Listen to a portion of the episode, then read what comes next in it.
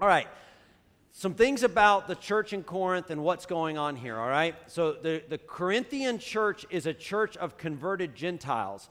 Uh, and I, this, is, this is an important little uh, thing to remember. And we've talked about this a little bit, but I want to really anchor this in. This is a group of people who were pagan right? Uh, entire belief system that was opposed to God, okay? Handed down from generations upon generations of unbelievers, many of whom had been at war with God, okay?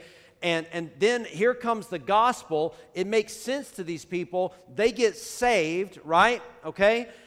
But they still live in a land that is under Roman law. And something to know is that there is no uniform marriage law under the Roman Empire. Okay? Uh, they don't have this like this like basic understanding of what marriage looks like. Uh, in fact, uh, each social group kind of experiences marriage differently in this society. The slaves, for them, marriage was not even recognized. Okay, a, a master could allow two slaves to basically cohabitate okay? But at any point that they wanted to, they could say, all right, I don't, I don't want you to be together anymore. Or, or even worse, because they were slaves, the master could sell off one of them. And, and, and we would look at this and say, you know, it's unacceptable. Uh, we would revolt. We would, we would go to war over this. But this was so normal in their society that there was not a, a, a, a, a sense of understanding why this wasn't okay. Roman culture said this is just how you do it, okay? Now, among the common people, uh, uh, they had this, this law called usus, and it, in essence, it was a lot like what we would consider to be common law marriage in, in the United States, except for that it took place after one year. So if a man and woman lived together for a year, they were considered to be married. In the United States, it's seven years. And, and, then there was another popular form of marriage, and that was where somebody had a little bit of money and they saw a man who was down on his luck, and they would basically go and purchase that man's daughter, right? We use this kind of language today of a, of a dowry, and we still see this being used in, in countries around the world, right? Uh, but we would say that this is not something that, that we would hold to in Christendom as being an acceptable way of stepping into marriage. And then you had the elites, and I accidentally deleted the slide on this. The elites, though, those people who were high society, they had wedding ceremonies in which the brides wore veils, they ate cake, they exchanged rings. Uh, a lot of the Roman uh, practices we see handed down and the Christian church adopted into our ceremonies. And that's that influence that comes. And so you literally had these three different groups of people within society that were stepping into marriage in three different ways, okay? And, and divorce was the norm, okay? Uh, the changing of partners was common in a Roman society. So when Paul is writing to the church at Corinth, and, and I, I just want to remind you like if we go back to the, the Hebrew slaves in Egypt, right? They get out of Egypt in the Old Testament, right? And what do they do? God says, do not worship any other gods, do not make idols to other gods, okay? And don't make an idol to worship me. Why? Because they were raised in a society their entire lives where that is what you do, right? there's a God of the dirt and there's a God of the sun. There is a God of everything, and you've just got to figure out who that God is and pray to them and make idols to them. And so God's addressing not just a proclivity within humanity, but specifically something that was an, an, an indoctrination within their society. And this is the same thing here. The church at Corinth is in a very pagan society. This goes far beyond Corinth, though, to the Roman Empire and their views on marriage. Now, why is it applicable today? Because they, a lot of these same practices, right, are, are the ideas are being normalized in our society. Okay, now, it was not uncommon to have a wife for the house and concubines for other needs. Okay, So, Roman society, if you had the money to afford it and you were a male, what you would do, you would have a wife that was there to oversee the house. This didn't necessarily mean that she was in charge of cleaning the house. You may have servants and slaves that did it, but she oversaw all of that. And then the man would have uh, mistresses, concubines on the side who were also considered to be their wives, but they would not live in the proper home. And adultery and fornication were normal. Monogamy was rare. It was not, people did not get married and remain faithful to each other. Okay? So you don't just have this idea of like all of a sudden there's this new way of doing marriage where people are being unfaithful. No, no, no. That is exactly how they were living lives. And I'll just remind you if you go back to Genesis 6, right? It says that the sons of God saw that the daughters of men were beautiful and they took into them their own and they bore children. I'm not going to get down into the Nephilim here with you, but the idea being that there was not a sense of monogamy and faithfulness inside of marriage in Genesis 6. And God looked at the earth and he says he regretted that he had made man.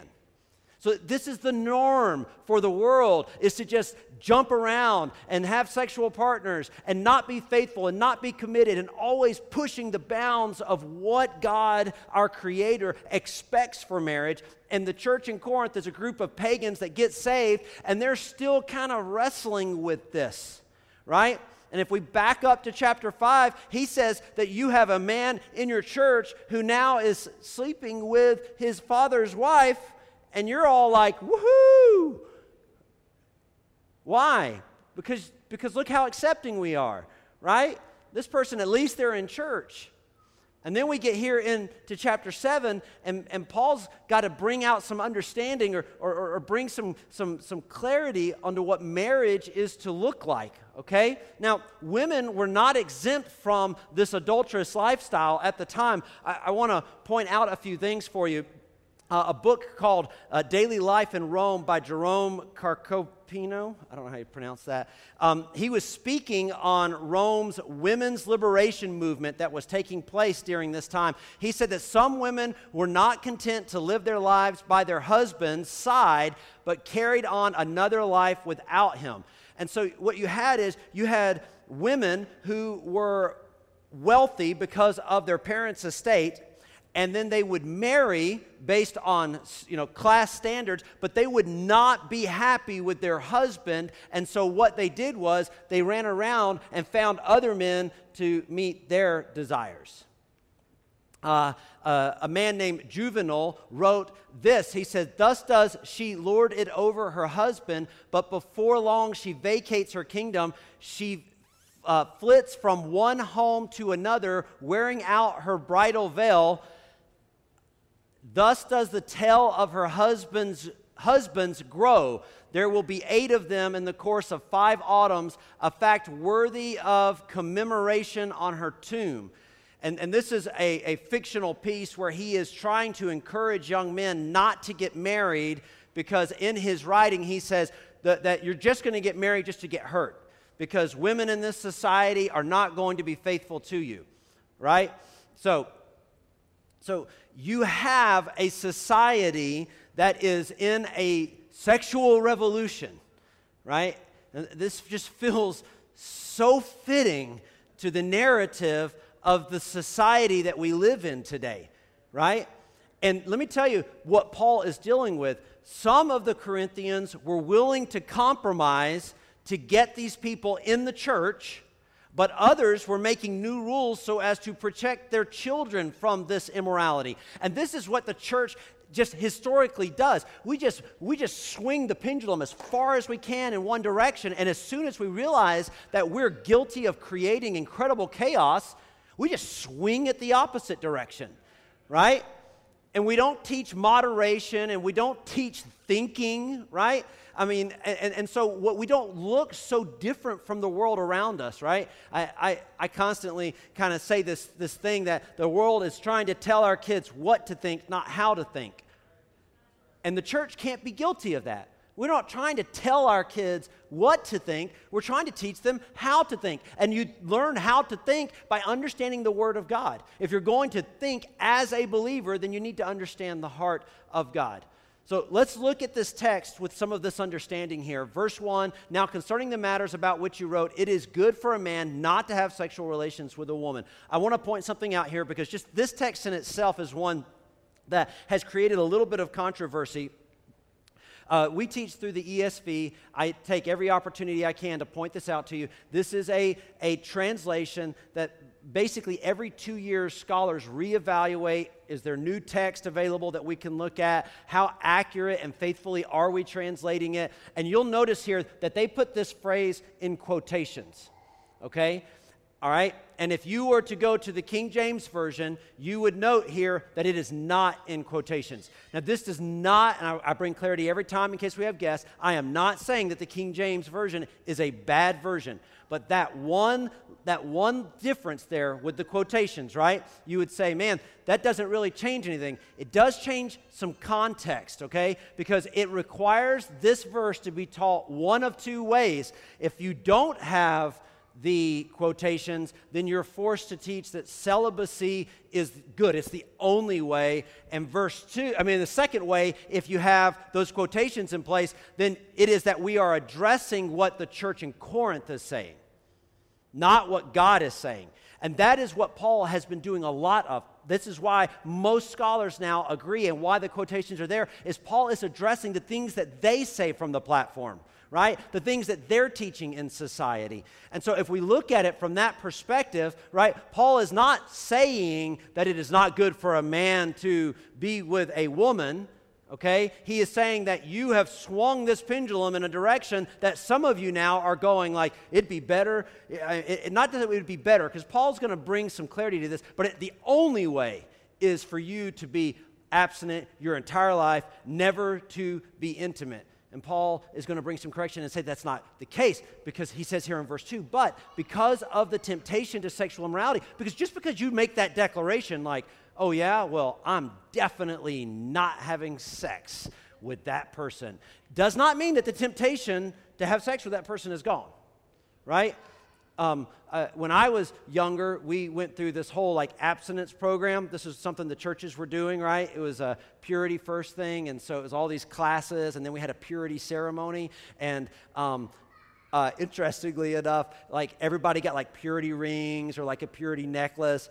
My, my dad had not been very involved in the whole thing. Good man, loves the Lord, but had been working. And uh, he was supposed to show up to, to be there for that and didn't really know what was going on. So he gave me a purity bottle of cologne. All right.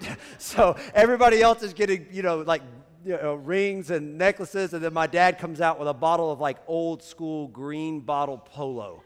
You know what I'm saying? And hands it to me, right? But but I just I want to be real with you for a moment that we make those promises, right? And we and we go, I'm to do this. I'm to love the Lord. I'm to serve God. But if, if you've lived any life, you know temptation isn't gone, right? It's not like the enemy goes, oh man, they made a promise. Man, golly, I got to go somewhere else now. That's not what happens, right? If anything, it can create even more temptation because in, now you're wrestling in your mind. But I told God I wouldn't do this. But man, I really want to do this, right? And so the temptation isn't gone. So he says that because the temptation to sexual, because of this temptation to sexual immorality, each man should have his own wife and each woman her own husband. Like this should be the proper teaching. This should be the foundation of the teaching that we, we encourage our sons that one day, hey, by the grace of God, you're going to find a beautiful woman. She's going to be an incredible wife, and you're going to serve her and love her. And man, by the grace of God, one day you're going to be a dad. And to our daughters, we say, by the grace of God, one day you're going to find a man that's going to love you, protect you, provide for you. He's going to do everything to champion you and he's going to be faithful to you. And by the grace of God, one day you'll get to be a mom. These are, the, these are the things that we want to instill in our kids, right? Now, what we also want is we want God to be at work inside of them. And so Paul's going to continue this, but Paul is addressing their view. I really believe this, and I think that this is the case because it is a consistency within this letter to the church in Corinth each man should have his own wife and each woman her own husband. Paul is specific that this is a better solution when we are presenting the, the, the, the, the, the, goal of how we interact with intimacy. This is the better solution to bring to our kids than don't ever even look at them. Right? because that creates an entirely different set of issues. The husband should give to his wife her conjugal rights, and likewise the wife to her husband. All right, I know that we don't have kids' church right now because of volunteer shortages, so I'm not going to define conjugal rights for you. I'm going to let you go home and maybe call your mom and dad tonight and ask them if you don't know. But I do want to look at a little bit here in the Greek that's very interesting. This, this, the language that's there is let fulfill your duty. Let fulfill the duty. And so Paul is saying that when you get married, right, that there is not just this like hope for hand holding, okay, but there is an expectation for it. And I, I, get it. Like, this is another problem with society, right? Because the, the normalization of the world is that there, you, it's wrong to have any expectations, right? And, and, the problem is, is that there are people who turn those expectations into force. There is no doubt. Like, when we talk about forcing yourself on somebody, that's always wrong. It's always a sin, right? But when we're talking about inside of marriage, we're talking about one flesh, we cannot be so naive as to think that there just aren't times where each member of that one flesh, right, is beginning to have some need inside of them, right? And, and, and I'll tell you, I'll just confess myself, like the outside influence of the world sometimes can make it really difficult for me to even feel like I can express that in my marriage. And, and, historically, that has happened. And let me tell you, when I can't express that because I feel like, oh man, somebody out there is going to know that I expressed my need for intimacy and they're going to dog me out like they ever would. But that's what goes on in your mind is like you're going to be on the next night's news as the terrible human being that you are. Um, but the reality is, is that when you don't, it leads into all other types of temptation. And if you want to be free of temptation, you want to be you want to find freedom and lust and desire and emotional dependence, like finding a way to communicate your needs when it comes to intimacy, it's, it's going it's to save your marriage. It's going to make your marriage outstanding. I really don't know how to communicate that any clearer. Verse 4 For the wife does not have authority over her own body, but the husband does. Uh, it's so funny because you read that and you forget what the next part of the verse is, and you think to yourself, I've got to preach that. Thank you, Paul, for finishing the thought. Likewise, the husband does not have authority over his own body, but the wife does.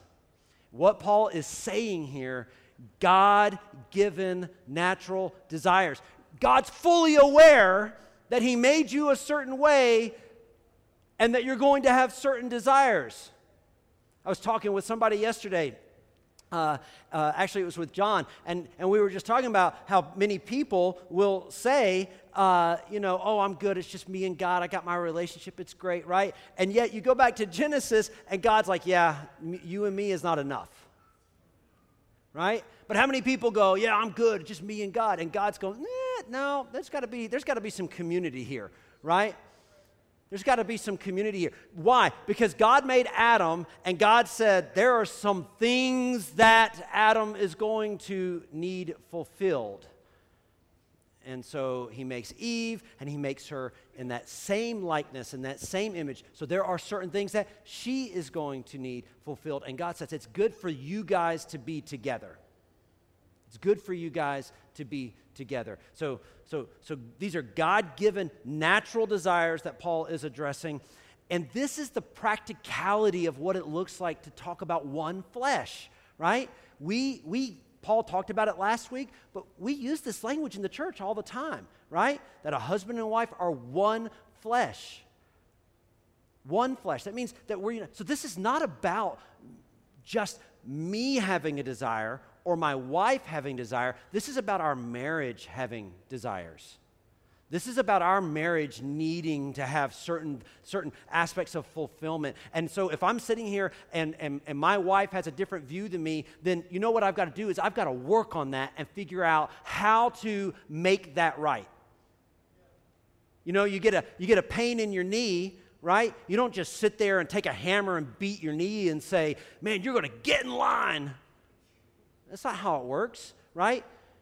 Right? We go through therapy. We might end up needing a little bit of surgery. We're going to do what it takes to get our knee back to where we're functioning properly. And, I, and the world's view is well, if he is saying this or if she is acting like that, then you need to tell them to get lost. But the idea of one flesh is long before unfaithfulness and all these things happen, we need to be doing the work to make sure that we're in a good place. Now, verse 5 do not deprive one another, except perhaps by agreement for a limited time, that you may devote yourselves to prayer. But then come together again, so that Satan may not tempt you because of your lack of self control. I got to tell you, doing marriage counseling as a pastor and and we've done a lot of it and and we've we've done it from just like little bitty things like hey there's this little disagreement we need somebody to talk to to like people who are not even living in the same in the same house right okay they're just completely they feel like they're done with each other but they're willing to have a conversation the first question that i ask that I do not ever want to ask. Can I just tell you, like, I am the most uncomfortable with this stuff, but one of the first questions that I ask is, Are you being intimate? Not because I want to know whether they're being intimate, because I promise you, I don't want to know. But almost 90% of the time, when there is marriage trouble, the answer to that question is no. There is no intimacy. And what I find out in the counseling is that he thinks she's not interested and she thinks that he's not interested and they don't know how to acknowledge to one another that they're both very interested. And Paul's addressing this. He says, look, like, like inside of your marriages, you need to be together. That needs to be the norm. Now, there will be exceptions. We're going to get to that in a moment. But the norm. So if you're in here right now, you're like, well, my marriage is really good and, and we're not intimate. That's a gift from God. Paul says so in a moment. There's, that's a, there are giftings that God will give inside of a marriage that allow for that to happen. But not everyone has that gift. And the majority, Paul is addressing here, says there needs to be a conversation that is constantly happening around intimacy. Otherwise, Satan right? And we know that's not, that's not a name for an, a specific demon, right? That is the deceiver, right? That there will be a deception that will be brought into the hearts of those who are there. And ultimately, it can create division.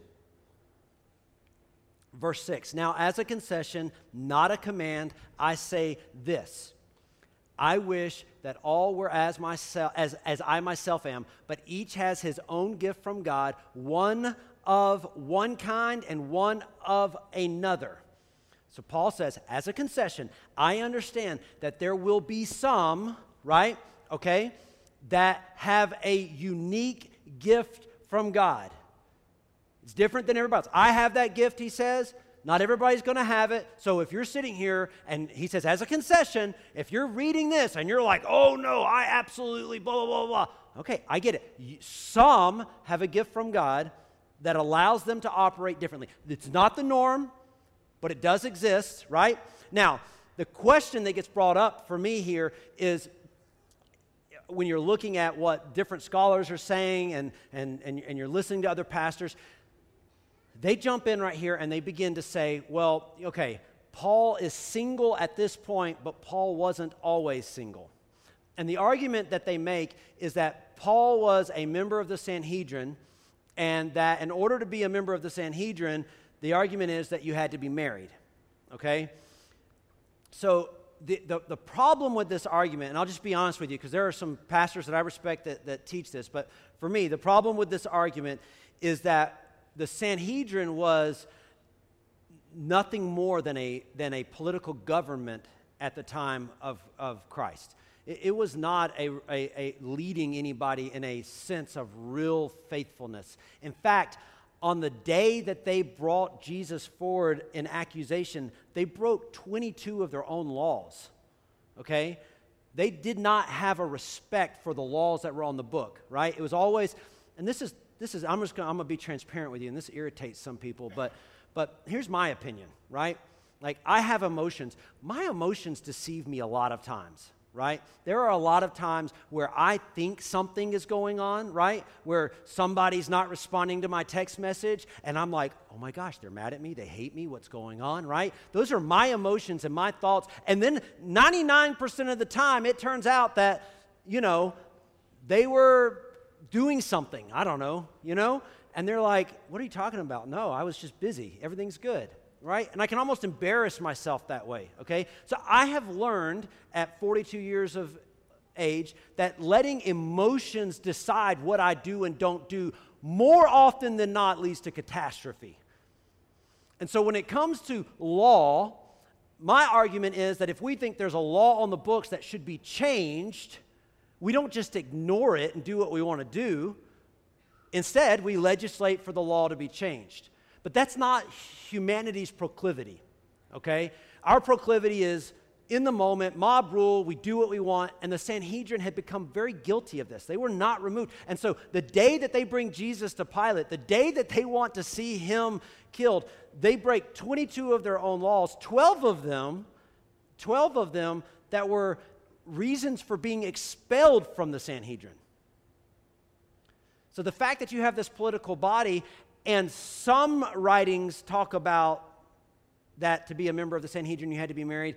I don't think that it makes a really clear argument that Paul had to have been married because they, at this point, did what they wanted to do. I mean, let's be honest. Paul is out there killing Christians with no trial. Sanhedrin says you can't even do that, right? He had to bring them to a trial. They had to be given an opportunity to present their case, and then there had to be a vote and they're just out in the wild, like hunting Christians down, like it's, you know, uh, deer season.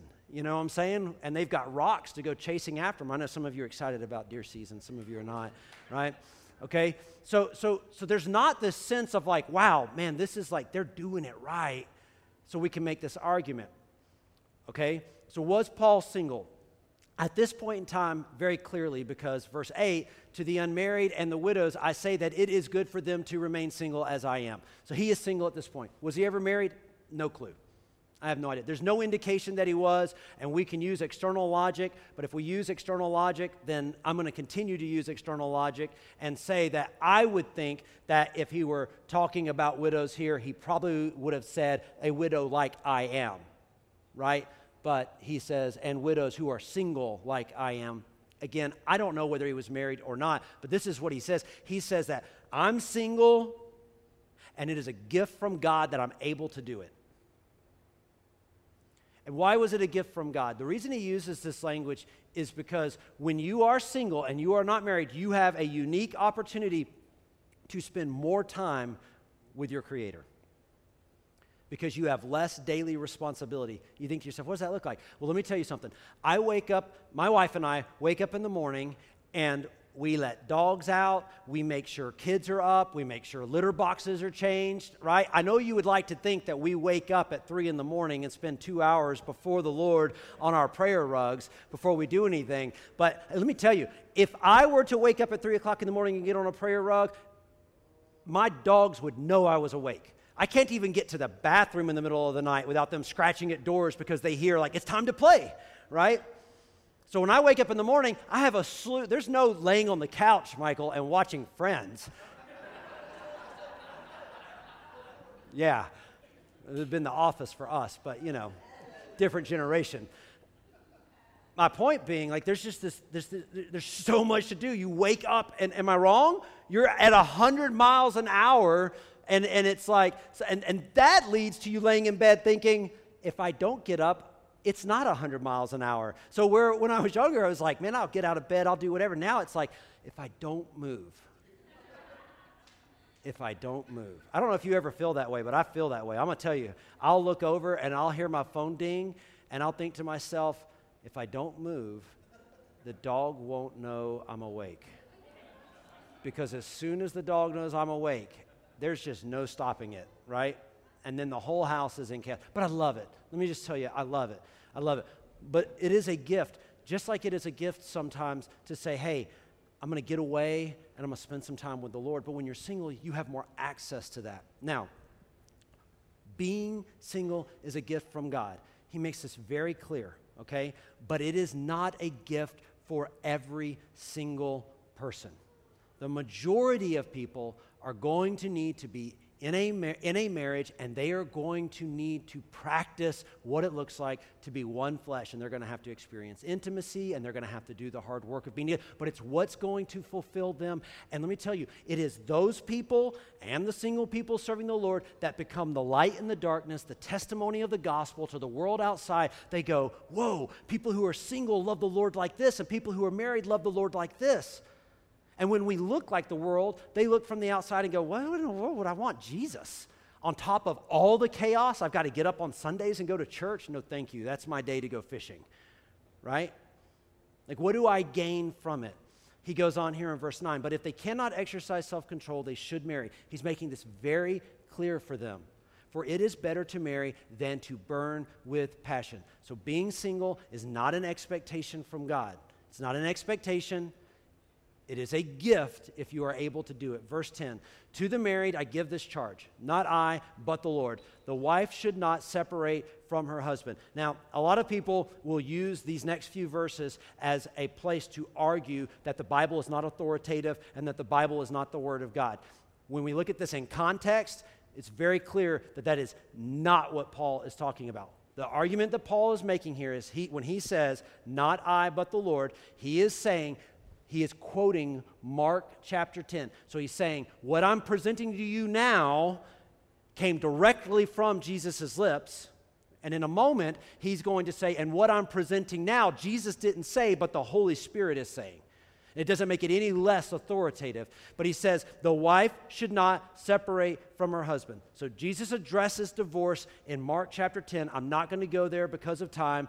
He goes here in verse 11, but if she does, she should remain unmarried or else be reconciled to her husband, right? So if there's a divorce, right? And the scripture lays these things out, if there's a divorce and one of the spouses remarries and then divorces, you're not to recon- re reconcile, okay? Okay? It's tough counsel sometimes when, when, when we're navigating these things with people. But if there's a divorce and both are separate and then they decide to reconcile, God's in that. God's in that and the husband should not divorce his wife.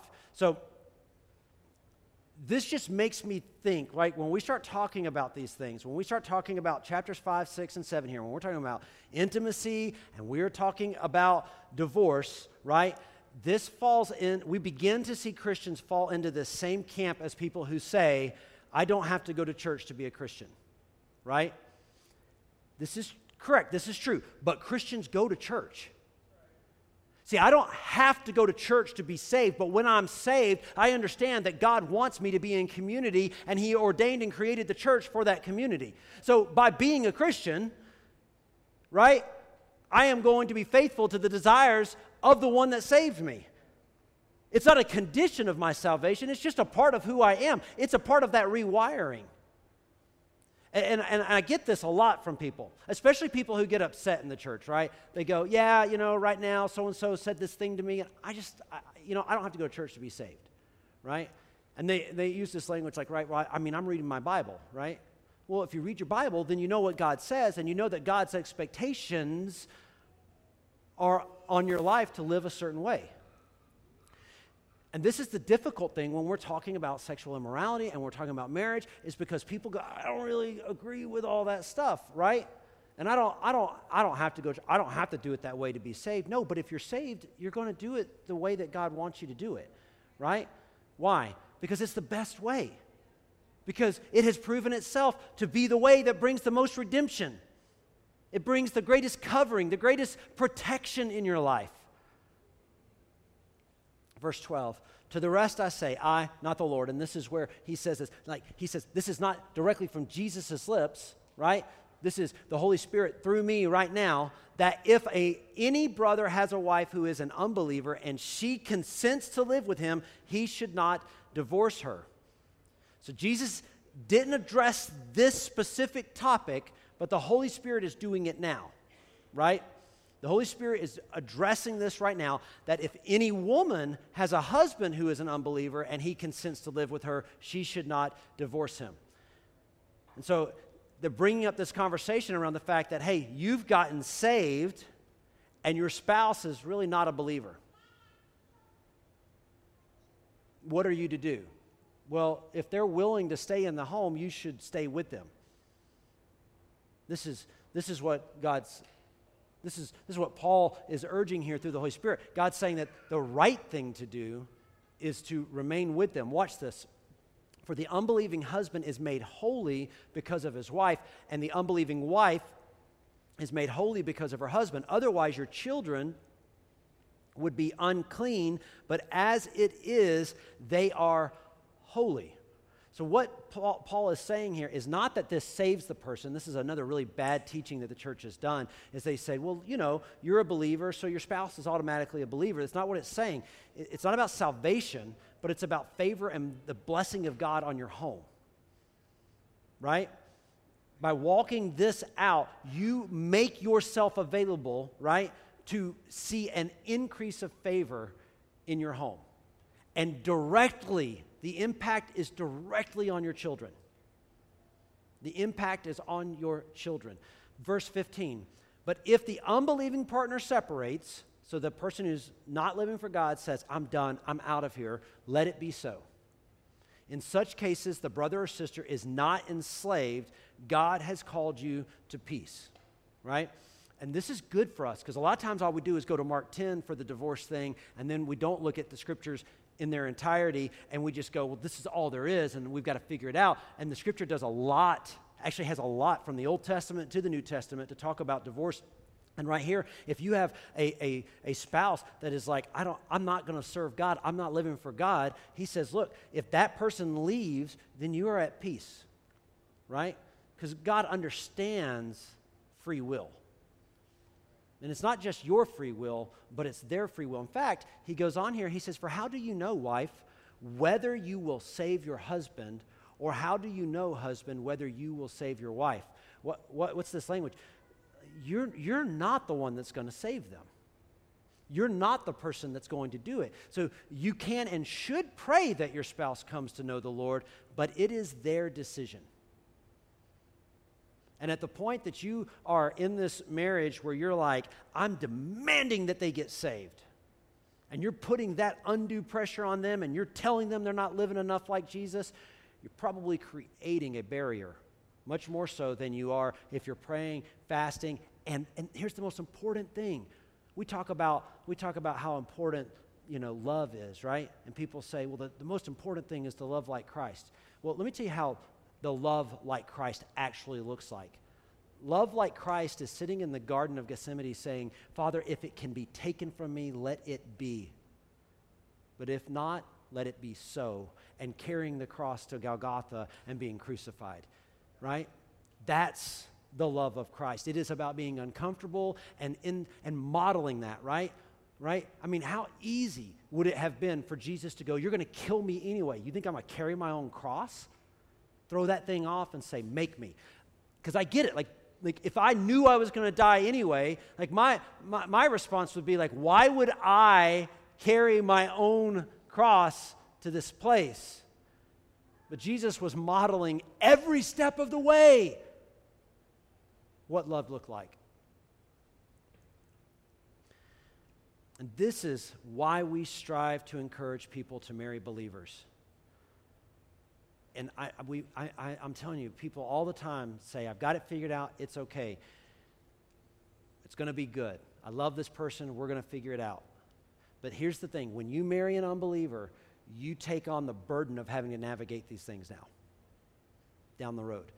Because as a believer, you have now stepped into a position where you have all these expectations, right? Because you love the Lord, you've got to love the Lord well. And then sometimes somebody, two people get married and they both are in church and they claim to love the Lord and then they get married and something happens and all of a sudden one of the spouses is like, I don't care about God. And then all of a sudden it's like, what's going on? And I'm not saying that these are easy things, but here's what I'm saying is don't set the direction that you take based on how you're feeling but based on what the Word of God says. And I promise you, you will reap the best reward from that. You will reap the best reward walking the path that God has laid out, not the path of least resistance. So if you marry someone who's not a believer, then part of your Christian walk is now to walk that out. Now, I will say this, and I, I want to be very clear, and the scripture is, is clear. There's not always caveats that continue down, right? I mean, these books would just be forever long. Listen, walking out inside of a marriage like this can be really difficult. The expectation, though, is not to be beaten, abused, physically, emotionally, right? These are not, he's not talking about like staying in a marriage with an unbeliever who every day when you walk in, they're punching you in the face, throwing stuff at you, stealing from you, you know, taking advantage of you. Those are, those are not the conditions here. He's talking about being in a marriage where the person is willing to be faithful, willing to be in the home, but just does not serve God. Okay? So, so and I, I really want to make this very clear to, to ladies, sometimes to men, but to ladies. There is no expectation inside of your faith that your husband has a right to lay hands on you. Okay? That's just not allowed. And there are other men in the community that can lay hands on him. Praying for him, people. Where are your minds? Come on. So when the world freaks out at this idea, it's okay it is, after all, the world. When we talk about, like, you know what? I'm gonna, I'm gonna stay in this marriage. I'm gonna walk this thing out. And then the world outside's like, what's wrong with you? You're crazy. This is misogyny and, and patriarchy and this is everything that's wrong with the world. Like, like, why would you expect the world to act any different when you're being obedient to God? Right? And that's a hard, like, I, I, listen, that's hard. It is difficult. I get it, right? I get it. There are a lot of things that I get up and preach, and then from a worldly perspective, I have people who reach out to me and they attack me, and, and I'm looking at it going, hey, well, just bring me some, some, some, some scripture. Help me see where I'm misinterpreting this. Don't, don't quote a politician at me. You know what I'm saying? Like, that's not the thing that's going to fix what we're talking about. We are going to look different than the world, and that's why the lost get saved. We do things differently. We live differently. Verse 17 Only let each person lead the life that the Lord has assigned to him and to which God has called him. This is my rule in all churches. And so there's a tone shift here, okay? And this is what Paul says. Paul says, like, like as believers, in the midst of everything else that we've talked about, right? He says that you are to lead the life, right? That God has called you to. And these, these two words here, lead, it means to live, to follow. So, so you are to step in and do this thing to which God has called you. But here's what's crazy this word called, that we are called to, is also used to mean to, to be, uh, to bestow, to assign, to impart. God has given this thing, He has put it inside of His believers, and we are to walk it out. And this is why when people say, I'm good, I read the Bible, then I go, oh, well, then you know, if you read the Bible, that we are to be light in the darkness, that we are to model our lives differently and not do this, this, and this. And, and the blank stares that I'll get sometimes with people with this, like, what? What are you talking about? And I think to myself, are you only reading Psalm 1 over and over and over, and that's all you ever read? Right? I mean, when you say you read your Bible, do you just read a feel good psalm of the day? And if one's heavy, you skip it? Because there's some really heavy, or one's really long, you skip it? Are you just in Proverbs and you're only reading the verses that you like? Because if you're good and you read the Bible and, yeah, I'm a Christian, then, then being in the Word, you're going to go, okay, well, this is what God has said. And let me tell you something God's Word has proven itself to be the best path forward. And so you would know what's expected from God. Verse 18 Was anyone at the time of this call already circumcised? Let him not seek to remove the marks of circumcision. Was anyone at, this, at the time of, this, of his call uncircumcised? Let him not seek circumcision. This is, this is relevant to us only in that how, how we look, right? Okay? At this time, circumcision was a big argument because you had Jews that had gotten saved that were like, you've still got to go get circumcised. And this was a big debate uh, among the believers of the day. Paul's making the argument like, it doesn't really matter whether you were circumcised or not, right? He says, for neither circumcision counts for anything nor uncircumcision, but keeping the commandments of God. Keeping means to be imprisoned. Keeping the commandments of God, to be, it's used as a prison, right? And we would go, oh, that's a negative, right? But the, the, idea here is that there isn't a way out of it. When we are believers, we have stepped into this new lifestyle. Each one should remain in the condition in which he was called. And so here he's talking about this physical approach, right? Your body, right? So if you're tatted up, if you've, you know, got, you know, face tattoos, neck tattoos, if you've, I don't know, whatever you've done, right? You've got purple hair and green hair and you you know whatever it is that you've done to yourself physically right you don't have to do any of those things to be saved and you don't have to try to somehow fix it to be saved God meets you where you're at, regardless of your past physical decisions. And this is not just your body, but this is also for your life.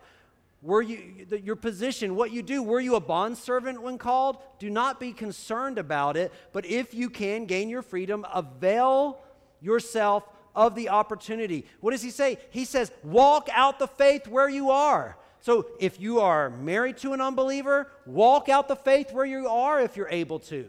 If you have a job, right, that pays the bills and meets your responsibilities and you hate it, if you can find another job, find another job. But if you can't, walk it out like a believer would walk it out. And I, I, you know, we, we just run, right? We, we run and hide in difficult seasons. This is our nature. And Paul's saying, like, when you're saved, don't go and be like, well, they're just, they're talking about really difficult things at church, so I'm not going to be at church. Or, you know, I don't want anybody to know at work that I'm a Christian because then that, you know, that, that makes corporate really upset, right? Okay, listen, listen, be grounded in the faith and trust God. If you're saved, trust God.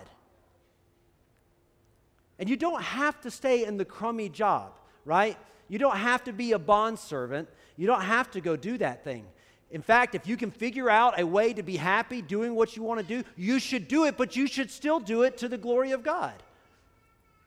Verse 22 For he who was called in the Lord as a bondservant is a freedman of the Lord. Likewise, he who was free when called is a bondservant of Christ. You were bought with a price. Do not become bondservants of men. Do not let your job determine your destiny, your legacy, your future. Do not let all of the past decisions, right, and circumstances that you created, right, determine where you end up.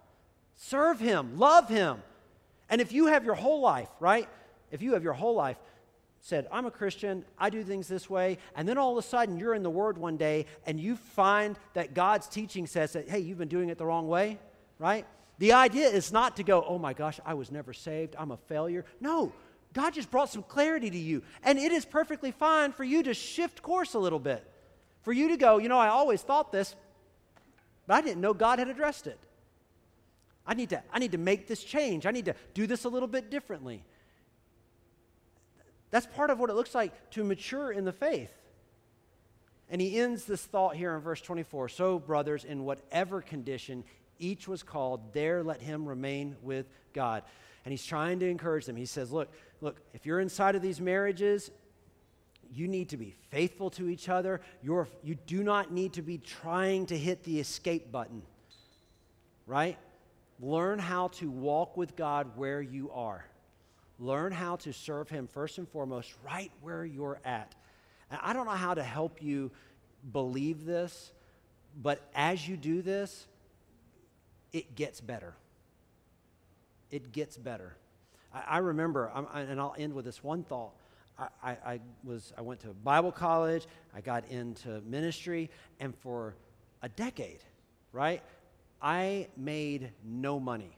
I mean, we lived you know, I, I, would say pretty poor until I went over to Kenya and saw the slums. And then I thought, no, that's poor, right?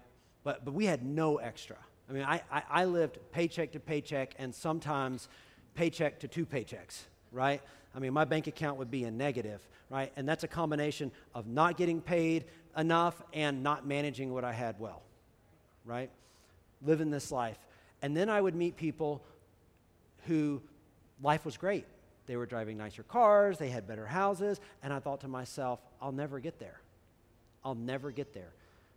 But what I did is I began to apply scripture to my life and I began to walk out the way that God said to walk things out and I began to live generous beyond my means sometimes, faithful to his word, right? And and and I again, I don't even I don't even want to take the time to break down all the little things that God did along the way, but but I'm I'm telling you that there is hope inside of that that you will find fulfillment where you're at and that you you will end up in a better place. Now, the, the end goal for everybody is not the desire to drive a certain car or to live in a certain place, right? Like some people really care about cars, right? Right? Some people are passionate about vehicles, and that is fantastic, right? You've got a dream car you've always wanted, you work hard, and maybe by the grace of God, that dream is fulfilled, right? Okay? That was never my thing. I, I'm okay with driving an older car. I wanted a house for a legacy, right? And that's the thing that I was fighting for. And I say not that your car can't be a legacy, it can be. I don't understand them all, right? But a place where my whole family would be together, right? Where my kids and my grandkids one day could come together, like years down the road, right? My, my point being that God will, God will do a work inside of you and He'll shift what your desires are when you're faithful to Him, and He will go all the way back to that, right? That if you're a believer in a home with an unbeliever, or whether you're both believers, you can have the, the, the, the faithfulness of God blessing your home every single day when you do it His way.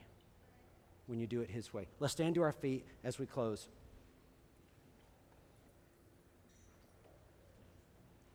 God's encouragement here is that Jesus has already laid out the importance of marriage, right? Of faithfulness. Paul's trying to br- bring a little bit of clarity, but most importantly, he wants them to understand that God is with you where you are. And so, if you are right now in the midst of a really difficult season and you don't like it, God's with you. And if you're in the midst of walking your best life ever, like everything you've ever hoped for is going right right now, God is with you. And if it's all taken away tomorrow, God is with you. And just remember, right, that, that, that, that there are people who are imprisoned for their faith still on this planet. God is with them. And if you were to be imprisoned for your faith tomorrow, God would be with you. And if we can learn to do that in the seasons when it's acceptable, we'll be able to manage it in the seasons when it's really hard and we're modeling it for others. Amen. I want to pray with you real quick. If you would, bow your heads and close your eyes. Father, we just thank you so much for your faithfulness and consistency. Help us to remember that in the midst of everything that we might be experiencing, that we might be, our emotions are, are feeling, Lord, that, that you are right there in the midst of it all. Help us to, to lean into your word not into our own understanding, but into your understanding. Help us to be faithful. Help us to, to, to not make excuses for why the scripture doesn't apply to us, but instead let us test and see. Let us put it to the test and see what happens. And Lord, I pray that as we're doing that, Lord, that, that we will uh, be seen by the world around us. Right now, Father, at least in my lifetime, I, I feel like there's just so many eyes looking at the church, looking for us to fail, looking for us to become the epitome of everything that the enemy is trying to declare that we are. And Father, the, the sense of urgency for us to be different, it's as real as it's ever been. And I just pray that w- your Holy Spirit would convict us. That, that those that that, that are hearing this that are making excuses and saying, well, I interpret it different or I look at it different or it doesn't matter, Father, that they would really put those things to the test. not just because I'm saying it, Lord, but that they would put it to the test, bring it to your word, bring it to prayer, Lord. And I pray that you would bring clarity, uh, insight, direction for them. Lord, we pray for those that are non believers around us. We pray for them a lot. We pray that they would come to know you, that they would come to know your goodness, that they would make a change in their lives. Father, help us to really understand how important the way we live our lives, what a role that plays in what they see and what they decide. We love you and we thank you for your faithfulness. We thank you for your goodness. In your mighty name, amen. Amen.